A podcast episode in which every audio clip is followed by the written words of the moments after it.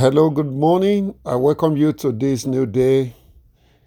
I bless God Almighty who answers prayer, the one who have helped us thus far, individually and corporately.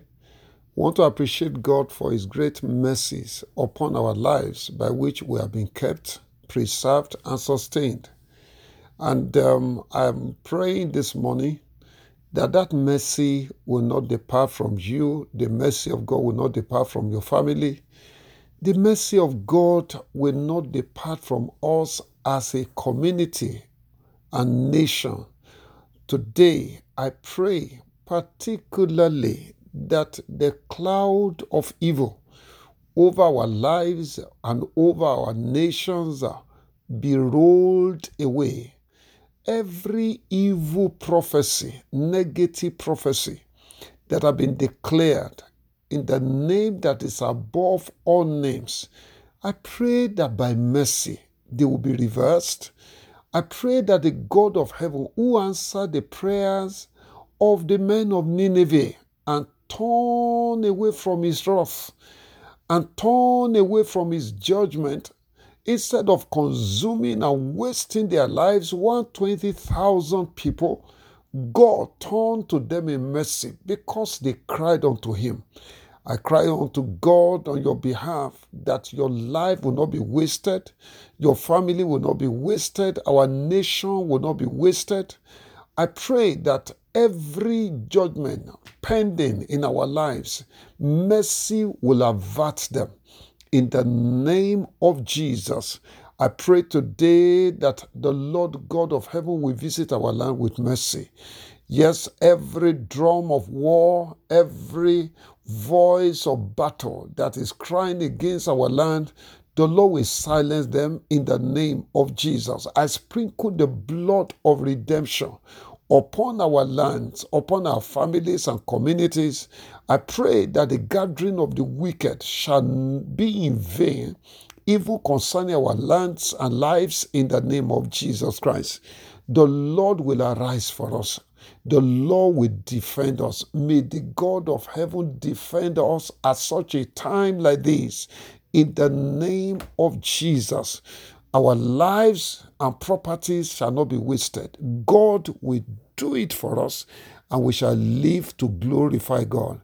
The psalmist said, I shall not die, but live to declare the works of the Lord in the land of the living. That shall be our portion in the name of Jesus. So shall it be. In Jesus' mighty name, we have prayed. Amen and amen. Uh, this morning, we are trying to draw the conclusion on our series of studies on Back to Bethel. And this morning, we're looking at inheriting the covenant. Inheriting the covenant. Genesis chapter 35, from verse 11 to 13. Genesis 35, 11 to 13. And God said unto him, that is unto Israel, no more Jacob now, I am God Almighty.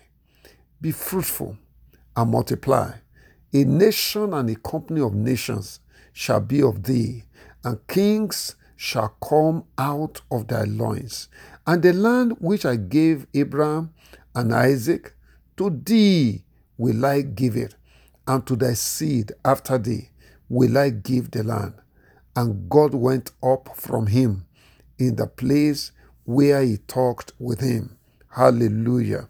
Now, I want to let you know that our God is a God of covenants. Our God is a God of covenants.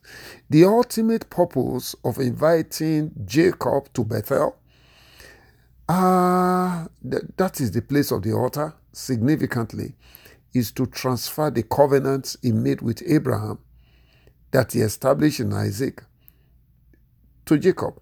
He wanted to transfer that covenant to Jacob. And he wouldn't do it just anyhow, anywhere. So he brought Jacob to the place of encounter and understand that the future of Israel depended so much on these particular blessings of God. I remember in Proverbs 10 22, he said, The blessings of the Lord, it maketh rich and he adds no sorrow to it. The blessings of the Lord makes a man rich, makes a man rich. You become rich because God has blessed you. All right? If you are not blessed by God, riches will be by struggle and a lot of stress. I mentioned earlier that there is power in words. You know, when we're discussing about the difference between Benoni and Benjamin, how Rachel, while her soul was departing, called the a baby that was to be born. He called, she called her him Benoni. But immediately Israel said, No, he shall be called Benjamin. So we look at the implication of words in that study. Uh, but now, I want to emphasize again that there is power in words. That is why this covenant blessing pronouncement uh, is very, very vital. Now, the Bible says in Hebrews chapter 11, verse 3, that through faith we understand that the words were framed by the word of God, so that the things which are seen were made of things which do not appear.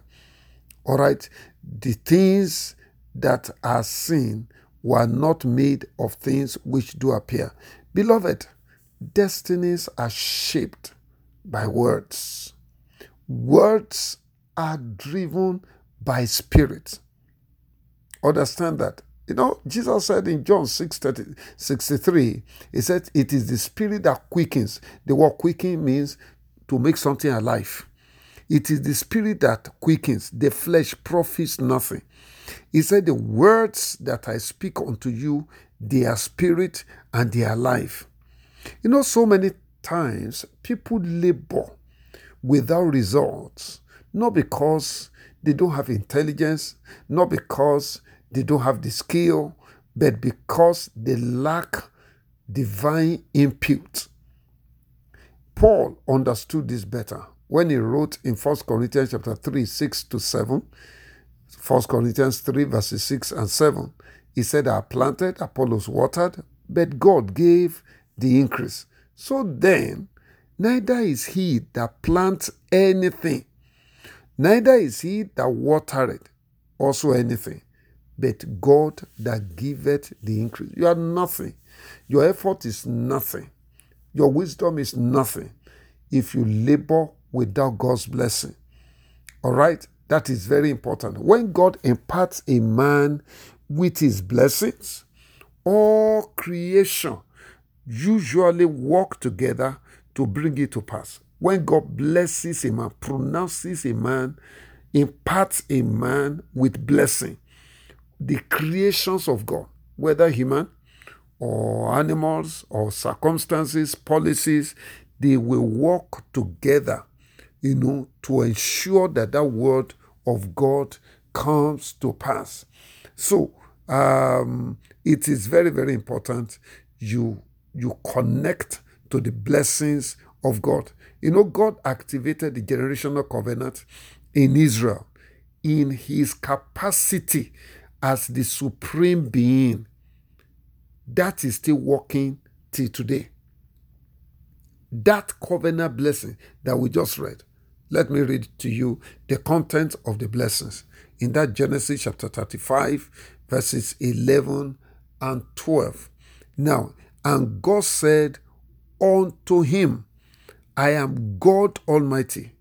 Be fruitful and multiply.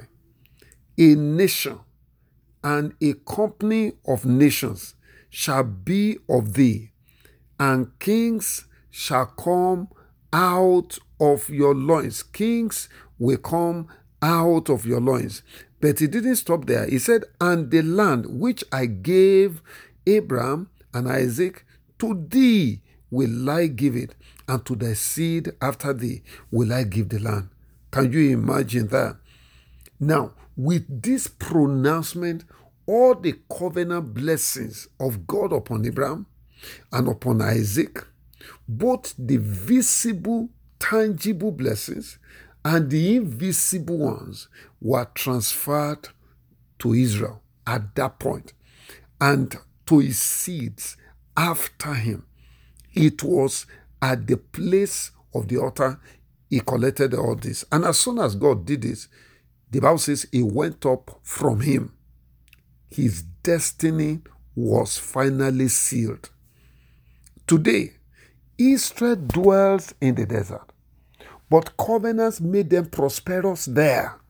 By the mercies of God, I've been there, and I could see how difficult terrains and the environment Israel, you know, lives. Yet, from that desert, they export goods to nations. An average Israeli reign as kings in various fields in sciences, in agriculture, in engineering, in military, just mention it. They prosper physically, they prosper mentally. You know, and anywhere you find Israeli, they remain unconquerable because there is a covenant of God upon their lives. Nations bless themselves in the God of Israel. Now, having understood the place and the power of the altar, you know what Israel did?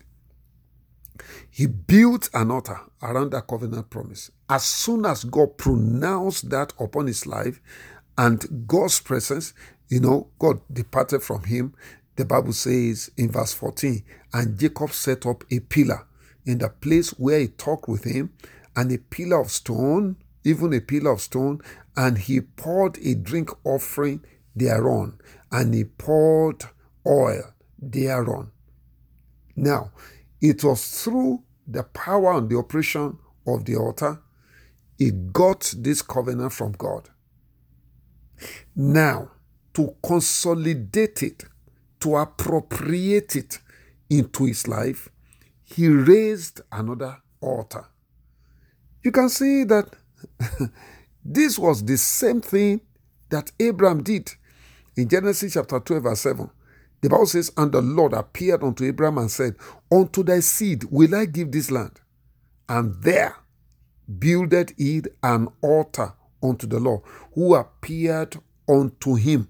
Immediately God appeared unto Abraham. He built an altar around it. This is the reason why you should not trivialize your altar, whether personal altar or family altar.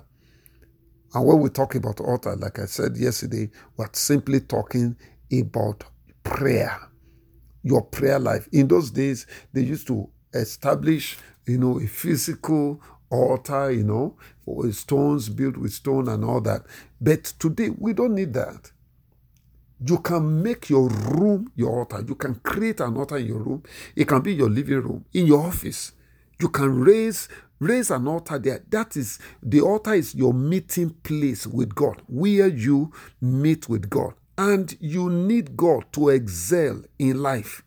Beloved, no matter how intelligent you are, no matter how connected you are, beloved, to translate those intelligence and connections uh, and skills to, to, to translate them to physical blessing, you need God. You need your connection with God. You need that impartation. That's why Paul said, It is not him that is planting that is anything, or him that is watering that is anything. He said, It is God who brings the increase. From the place of prayer, you can cut and activate divine covenant, and you drive it on in your life through prayers. Now, in a few minutes, just one minute or so, I want you to pray these covenant blessings upon your life as a spiritual Israelite that you are. If God said to Israel, He said, Be fruitful, multiply. All right? He said, uh, uh, Nations and company of nations will come of thee, and kings, all right, shall come out of your loins. The kings, those are your children. They are to reign in life. That's why the Bible says the children of the just shall be mighty of, upon the earth. I want you to pray this morning and begin to pray in your spirit. You, we can't pray it all here. I, I, I just want you to ask God, Lord, let the covenant of fruitfulness and multiplication let it be activated in my life from this moment on. Make me fruitful. When this covenant is at work in your life, beloved, fruitfulness comes without stress. You increase day by day, moment by moment. Your life cannot be static when the covenants of these blessings are in your life. He said, Be fruitful. Don't stop at that, multiply. He said, A nation and a company of nations shall be of thee, and kings shall come out of your loins. I want you to pray and extend that prayer to your children that kings, my children, will reign here on the earth. Little wonder Isaiah said, He said, I and the children God has given to me, we are for signs and we are for wonders, which are reign here on the earth. I want you to pray, Lord, let this covenant blessing be activated in my life. Make me fruitful without stress. Let me multiply that my life will not be stagnated. Lord, let nations come out of me. All right, that kings kings shall come out of my loins. All the children that have given birth to, Lord, let the covenant of greatness rest upon them. In the name of Jesus, I bless you with these blessings that as you pray this morning and continue to pray, God will hear and his name shall be glorified. Good morning in the name of Jesus Christ. Sunday, I is my name.